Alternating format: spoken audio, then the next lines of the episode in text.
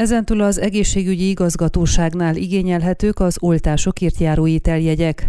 Tar Gyöngyi, a Hargita megyei egészségügyi igazgatóság vezetője érdeklődésünkre elmondta, összesen huszonnyolcezer ételjegyet szereztek be, amelyekből hatezer maradt.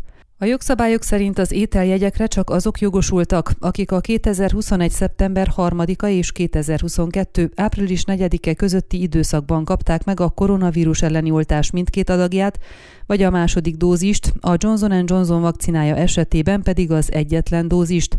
A közegészségügy vezetője felhívta a figyelmet, hogy azoknak, akik ebben az időszakban a harmadik emlékeztető oltást kapták, nem jár a száz leértékű ételjegy. Mint megtudtuk, tavaly júliusig az oltóközpontokban lehetett igényelni és átvenni ezeket, azonban miután bezárták a központokat, a polgármesteri hivatalokra hárult a feladat, hogy a kéréseket begyűjtsék, eljuttassák az igazgatóságnak, majd az ételjegyeket kiosszák. Csak hogy volt, ahol sok jogosulatlan igénylést kaptak, például a Csíkszeredai Városházán, de előfordult az is, hogy néhányan kétszer is leadták a kérést, miután már megkapták az ételjegyüket, ezért fennakadás következett be a folyamatban. A kialakult zűrzavaros helyzet miatt az érintett polgármesteri hivatalok visszamondták a közreműködést, így a Csíkszeredai Városháza sem fogadja el már az igényléseket. Ezentúl csak az igazgatósághoz lehet leadni a kérést. Javasoljuk, hogy az érdeklődők előbb inkább írjanak e-mailt a d s p j pont hargita kukac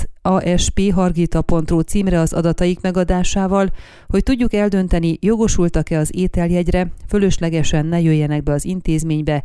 Jegyezte meg Tar Gyöngyi, hozzátéve, hogy minden egyes kérést egyenként leellenőriznek a jogosulatlanságok kiszűrésére. Ön a Székelyhon aktuális podcastjét hallgatta. Amennyiben nem akar lemaradni a régió életéről a jövőben sem, akkor iratkozzon fel a csatornára, vagy keresse podcast műsorainkat a székelyhon pont r u portálon.